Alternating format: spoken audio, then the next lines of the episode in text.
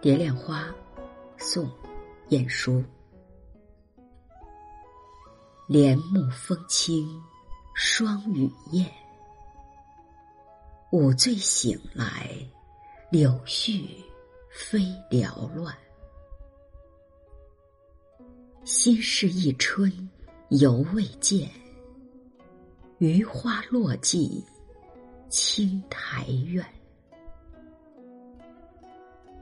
百尺朱楼闲已变，薄雨浓云敌死遮人面。消息未知归早晚，斜阳只送平波远。这是一首伤春怀人的词。上阙呢是点出心事，但并不挑明，而将无限的心曲隐藏于景物之中。首句“帘幕风轻霜雨燕”，以呢喃低语的双燕反衬出思妇的孤寂和落寞。或许是这鱼鱼私语的燕子把午醉的女子惊醒的吧。而那袅袅清风轻拂帘幕，恍惚之中又使女子产生疑似遇人来的错觉。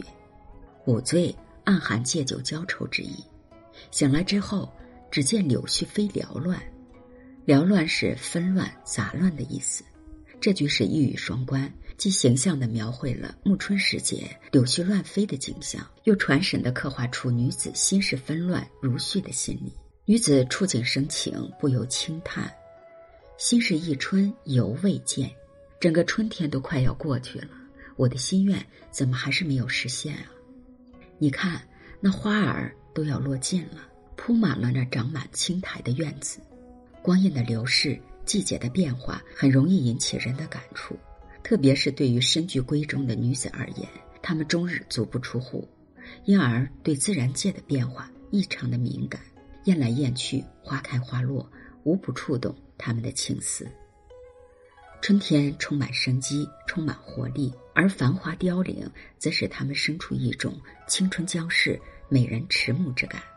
余花意味着花儿凋谢已非一日，体现出一个春日渐衰的过程，而这一切都是借女子的眼睛观察而得，所以这个过程越长，女子的痛苦就越深。现在余花都要落尽了，那岂不令人痛煞？青苔呢，则是意味着庭院寂寞，绝少人来，而此时铺满青苔的院落，仿佛是在诉说着女子的幽怨。下阙，消息未知归早晚，这一句点明思妇怀人之意，又用细笔濡染女子动作心理，颇为传神。百尺朱楼闲已变，写登高望远，变字刻绘用力，写出女子把栏杆各处已变之态。暗示她倚栏时间之长，忘夫心情之切。可是薄雨浓云抵死遮人面，天公呢偏偏和他作对，老是让雨啊云啊来把他的视线遮挡。其实未必是云和雨把他的视线遮挡住，此亦无理而妙的文字，盖心中有怨而移之于物也。男子一去，音信全无，何日来归？词人并不言明。而以斜阳只送平波远来收束，斜阳暗示日暮，渲染苍凉的氛围；平波既点水势之大，又指水面之静，暗喻女子的浩浩情思，可谓哀而不伤，颇有风雅之志。这首词在内容上虽然没有什么新意，但是它的表现手法含蓄而细腻，颇耐人寻味。蝶恋花，宋·晏殊。帘幕风轻，霜雨雁。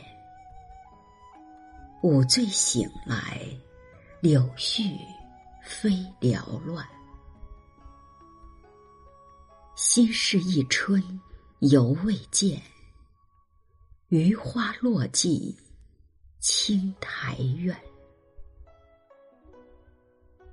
百尺朱楼闲已变，薄雨浓云抵死遮人面。消息未知归早晚。斜阳只送平波远。